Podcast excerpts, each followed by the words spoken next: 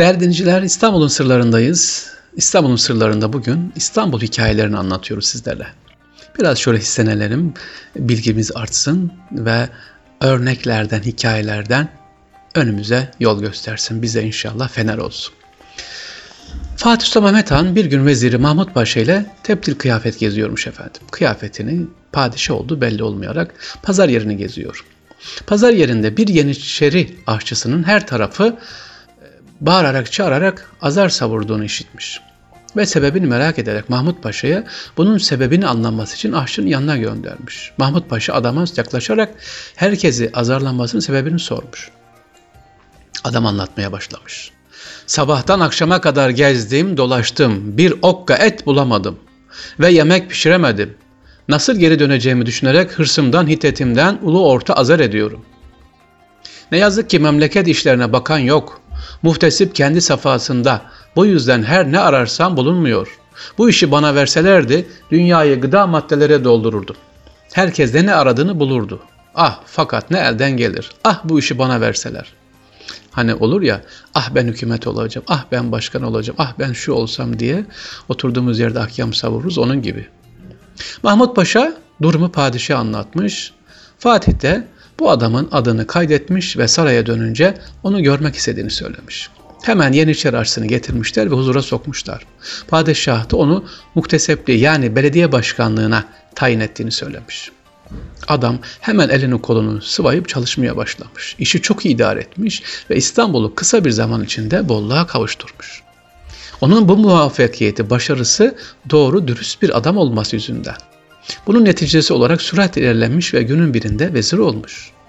Ve sonunda Fatih Sultan Mehmet Han onu sadrazamlığa kadar çıkartmış efendim. Kim bu? Kim bu? Bu anlattığım hikaye değil. Gedik Ahmet Paşa. Ya Gedik Ahmet Paşa'ya adıyla bildiğimiz o meşhur tarihi şahsiyet bu efendim. Aşçı. Aşçılıktan görüyor musunuz? Belediye başkanlığına, oradan sadrazamlığa geliyor. Demek ki sevgili dinleyiciler, yalnız şikayet etmeyi değil, şikayetin sebeplerini de ortadan kaldırmayı bilen bir zat imiş. Halbuki şikayet edenlerin çoğu yalnız şikayet etmeyi bilir fakat işleri düzeltmek için çalışmazlar. İşte öyle bir hikaye. İstanbul'un sırlarındasınız. Kardeşiniz Fahri Sarrafoğlu'yla İstanbul hikayeleri anlatıyoruz size efendim. İstanbul'da aklımızda kalan hikayeler. bin dokuz yüz doksanda ilk geldiğimizde bizim duyduğumuz, bize anlatılan hocalarımızdan, büyüklerimizin hikayeleri aklımızda kaldığı kadar anlatıyoruz. Arada küçük hatalarım olursa lütfen affedin. Zaman mekanda yanlışım olursa, sürçülisan edersem affedin efendim. Devam ediyoruz hikayemize. Uzun bir müddet açıkta kalan bir kadı, yani görev istiyor, Emir Buhari Hazretlerine müracaat ederek bir makama tayin için Kazasker Efendi'ye bir tavsiyename yazmasını rica etmiş. Dönemin İstanbul'unda Emir Buhari Hazretleri var Fatih'te. Şimdi onun türbesi de var, camisi de var efendim. Ona gidiyor. Aman efendim diyor, ben işsiz kaldım. Lütfedin ne diyor Kazasker Efendi, beni bir yere atasın. Emir Buhari Hazretleri de peki deyip derhal şu mealde bir yazı yazar. Yani tavsiyename yazar. Bakın ne yazıyor. Duacınızın mektubunu getiren, cehennemden bir hasır serecek kadar yer talebinde bulunduğundan mesulüne müsaade buyurulması rica olunur. Bir daha okuyayım mı? Ne yazmış o mübarek zat? Duacınızın mektubunu getiren zat sizden cehennemden bir hasır serecek kadar yer talebinde bulunduğundan mesulüne müsaade buyurulması rica olunur. Yani bu saat, bu zat kadılık istiyor, görev istiyor, cehennemden bir hasır yer gelecek kadar madem istiyor, siz gereğini yapın diyor. Evet, Rabbim kaldırabileceğimiz hayırlı görevler nasip etsin sevgili dinleyiciler, değil mi? İlle de bana şunu verin, ille de bunu isteyeceğim diye gitmeyelim. Belki o bizim, Allah korusun, mahvımıza sebep olur. Rabbim kolaylaştırsın inşallah. Devam edelim sevgili dinleyiciler. İstanbul'un sırlarındasınız. İstanbul'un sırlarında İstanbul hikayeleri dinliyoruz. Asıl adı Mustafa olan İncili Çavuş, Nasrettin Hoca'dan sonra en büyük bizim fıkra kahramanlarımız efendim.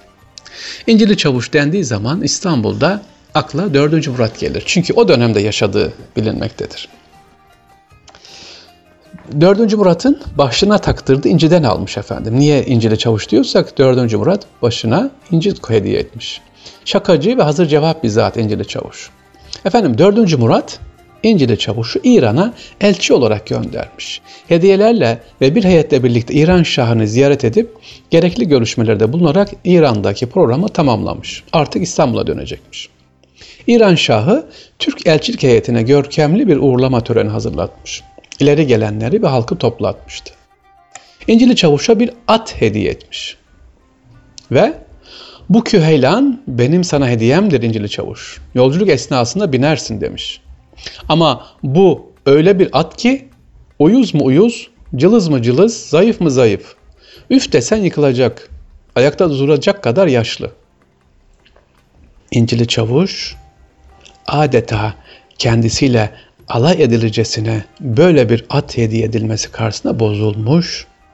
Ama bozuntuya vermeden ağzını atın kulaklarına götürerek bir şeyler söylemiş. Sonra da kulaklarını atın ağzına götürerek bir süre dinlemiş ve basmış kahkahayı. Başta şah olmak üzere vezirler ve halk şaşkın şaşkın bu manzara izledikten sonra şah sormuş. Bire İncili, atla ne konuştun? Sen ata ne dedin? At sana ne söyledi ki böyle bir kahkahayla gülersin? İncili Çavuş şöyle demiş. Ben ata sordum. Ey ruhumun ruhu, tanır mısın Hazreti Nuh'u?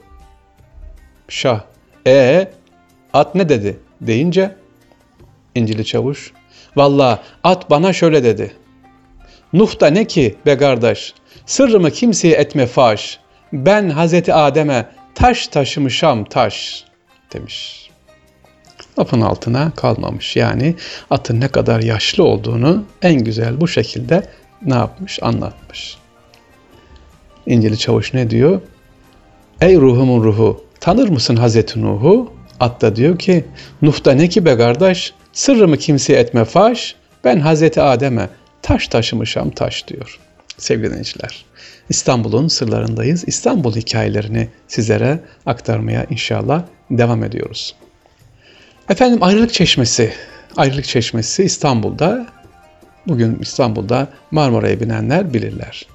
Devletin içine düştüğü müthiş para buhranına çare aranır ve saraydaki altın eşyanın paraya çevrilmesi düşünürken Abdülaziz'e bunu Fuat Paşa söylemiş. Efendim saraydaki bazı altın eşyaları eritelim, para basalım demiş. Demek ki sarayların su içtikleri altın tasları fazla görüyorsunuz demesi üzerine paşa şu cevabı vererek cesaretini göstermiş. Padişahım, yarın maazallah bu memlekete düşman girince bizler Efendimizin rikabına sarılarak Konya ovalarını tuttuğumuz zaman hanım sultanlar bu altın taslarla Ayrılık Çeşmesi'nde su mu içecekler? Ne kadar güzel. Bir daha bunu tekrar edeyim efendim. Anlaşılsın. Ayrılık Çeşmesi var ya bugün İstanbul'da. İstanbul'dan gidenler bilirler. Uğurlanılan yer, hacca gittiği zaman kervanın ilk artık buradan uğurlanır. Arkasına bakmadan herkes buradan döner. Buna onun için Ayrılık Çeşmesi denir.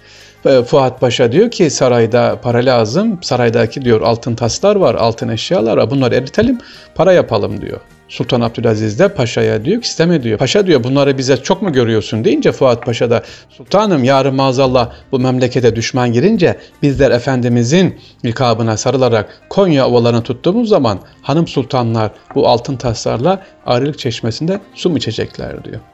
Yani sevgili dinleyiciler her zaman iktisatlı olmak lazım değil mi? Malımızın kıymetini, zamanını bilmek lazım. İşte israf çok önemli. İsraf çok önemli. Allah bizlere israftan uzak tutsun.